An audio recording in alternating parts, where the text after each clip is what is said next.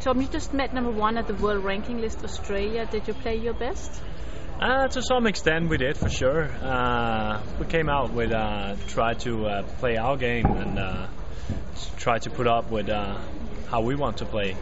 Of course, with players like Ryley and Batt out there, they're making the life hard for us for sure. Um, but um, I think they won with um, being better at uh, protecting the ball uh, compared to us. Uh, actually, we succeed with a lot of the things that we wanted uh, for the game.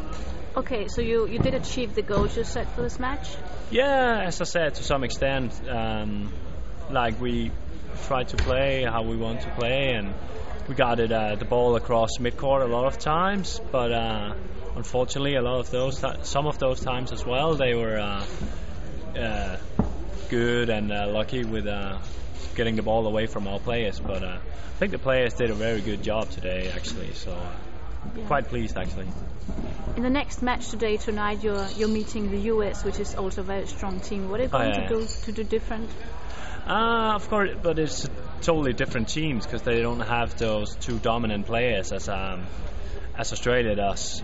But um, definitely, we have to uh, to be able to uh, spread out our play a, a lot more and. Uh, yeah, it's a total different team. Uh, we don't know that much about the US team because they changed on a lot of the positions uh, from uh, what they had in London. But uh, for sure, it's a strong team, so it'll be a good and fun experience for the for the lads.